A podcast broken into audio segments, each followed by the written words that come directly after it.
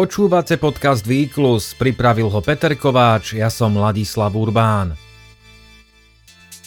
Najpopulárnejšia športová aplikácia Strava, ktorú pri behu, bicyklovaní či iných aktivitách používa už viac ako 100 miliónov užívateľov, zverejnila súhrné štatistiky z roku 2022. Vyčítať z nich môžeme napríklad to, ako sa svet po pandémii vracal do normálu, no zároveň sa ukazuje, že vo viacerých aktivitách, ktoré sme spoznali vďaka lockdownu, pokračujeme aj naďalej. Aktívny životný štýl u širokej verejnosti už zďaleka nie je len obehu a bicyklovaní. Jedným z rastúcich športov je napríklad lezenie po skalách, u staršej generácie vidíme veľký vzostup v jazde na elektrobicykli. Zaujímavý rozdiel ukazuje porovnanie medzi metropolami v Európe a v Spojených štátoch pri dochádzaní do práce. Kým v Paríži či v Londýne pravidelné cyklojazdy do kancelárie opäť vzrástli takmer na hodnoty pred pandémiou, vo Washingtone či v San Francisku je náraz takmer nulový. Hlavným trendom roka 2022 však boli tréningy v skupine, opäť narástol maratónsky beh a aj rekreační cyklisti jazdia stále ďalej. Objavom roka sú 100-kilometrové či dokonca 100-míľové cyklistické výjazdy. V mnohých krajinách priniesol január uvoľnenie protiepidemických opatrení, čo v kombinácii s novoročnými predsavzatiami prinieslo významný náraz spoločných tréningových aktivít. Skupinové behy či jazdy boli príznačné pre celý rok, podľa dát však v januári pomáhali v napredovaní viac ako inokedy. Cyklisti a bežci, ktorí trénovali v partii, trénovali v januári až o 87, respektíve 78% viac ako tí, ktorí športovali o samote.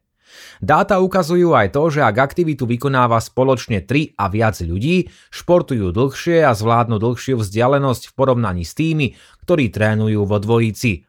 Konkrétne to platilo o cyklistike, behu, chôdzi a turistike. Pokiaľ ide o pohyb vo voľnej prírode, ide o jeden z pozitívnych návykov, ktoré priniesol lockdown a kontinuálne pokračujú aj v postpandemickom období. Vidie to napríklad v popularite turistiky, ktorá v aplikácii Strava narástla od roku 2019 trojnásobne.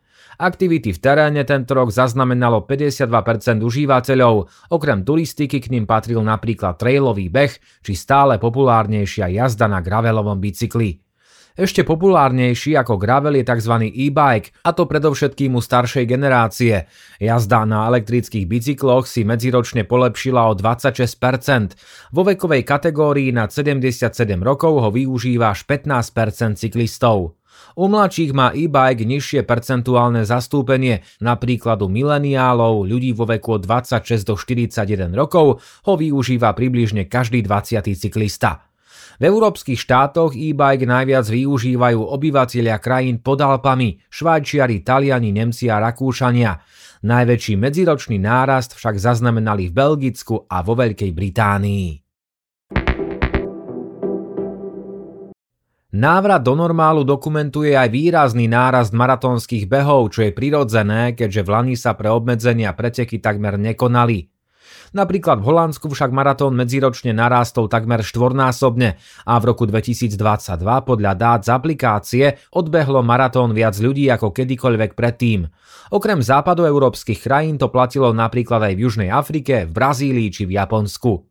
Uvoľnenie opatrení dokumentuje aj štatistika aktivít zaznamenaných v inej ako domovskej krajine, kde prišlo proti vlaňajšku k nárastu až o 101%. Konkrétne dáta takmer dosiahli hodnoty spred pandémie.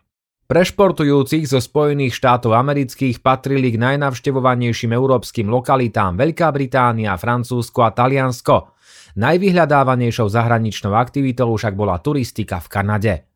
Zostup turistiky vidieť aj na Slovensku. Príkladom môže byť populárny výstup na Kriván z troch studničiek, ktorý do aplikácie Strava zaznamenalo dokopy 2316 ľudí, z toho 999 ho absolvovalo tento rok.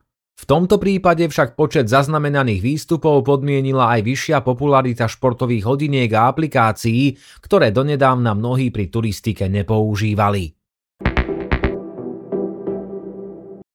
Túžbu viac sa hýbať vidieť aj pri cyklistike, čo ilustruje nárast aktivít merajúcich viac ako 100 míľ, teda 160 km a 900 metrov.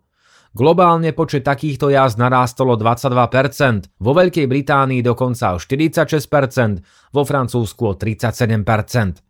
Obe krajiny boli zároveň lídrom pri obnovení návyku v dochádzaní do práce na bicykli. V Paríži, v Londýne či v Glasgowe vzrástol počet takýchto jazd do viac ako 60% a priblížil sa k hodnotám pred pandémiou. Prvýkrát za posledné roky ženy v počte jazd prevýšili mužov. Vo vybraných mestách sa však jazdy do práce takmer vôbec neobnovili. Napríklad v Portlande ide o 42-percentný pokles v porovnaní s rokom 2019. Podobne je na tom aj San Francisco. Pravdepodobnú príčinu môžeme hľadať opäť v pandémii. Ide totiž o mesta v štáte Kalifornia, ktorý bol poznačený covidom najviac zo všetkých amerických štátov. Novinkový aj deň v týždni, keď ľudia bicyklujú do práce najčastejšie. Kým v minulosti to bol pondelok, tento rok ho nahradili útorok a streda.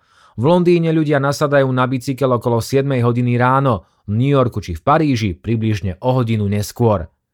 Štatisticky najvýznamnejšia zmena pri porovnaní s minulým rokom nastala pri lyžovaní, ktoré si po otvorení z jazdoviek polepšilo až o 379%. Prekvapením nie je ani návrat do fitness centier či na plaváreň. Spomedzi menej tradičných športov zaznamenalo vzostup lezenie na skalách. Správy týždňa Šprinter Jan Volko obsadil tretie miesto v ankete Športovec roka, pred ním boli len víťazka Petra Vlhová a Juraj Slavkovský. Volko prežil náročnú prvú polovicu sezóny a pre zranenia musel vynechať dôležité preteky vrátane majstrovstiev sveta. Na augustových majstrovstvách Európy však vybojoval v šprinte na 100 metrov 4. miesto a časom 10.13 si vyrovnal vlastný národný rekord. Austrálska výškárka Eleanor Pattersonová bude na 29. ročníku Bansko-Bystrickej latky obhajovať prvenstvo už ako majsterka sveta.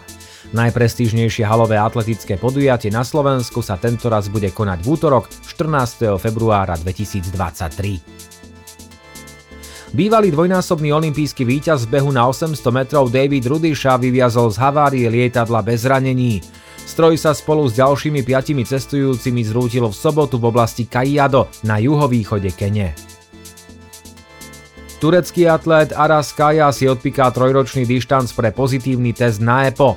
Pôvodný verdikt mu vymeral štvoročný trest, vzhľadom na priznanie mu ho rok znížili. 28-ročný Kaja sa narodil v Kenii ako Amos Kibitok, následne zmenil národnosť a začal reprezentovať Turecko.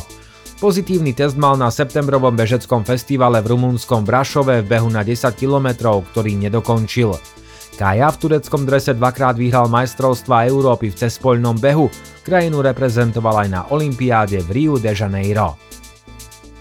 Trest za doping si odpíka aj americký šprinter Randall Ross – Člen Zlatej olympijskej štafety v behu na 4x400 metrov dostal trojročný zákaz za to, že opakovane nebol k dispozícii pri náhodnej dopingovej kontrole a pri vyšetrovaní prípadu predložil falošné dokumenty. Výkon týždňa Írsky bežec Sean Tobin vyhral antarktický ľadový maratón v traťovom rekorde 2 hodiny 53 minút 33 sekúnd. Doterajšie maximum zlepšilo viac ako 40 minút. Maratón, ktorý bežci bežia po snehu pri teplote hlboko pod nulou, absolvoval aj Slovák Lukáš Franko. V konkurencii 46 bežcov obsadil 16. miesto časom 5 hodín 17 minút 36 sekúnd. Do počutia na budúce.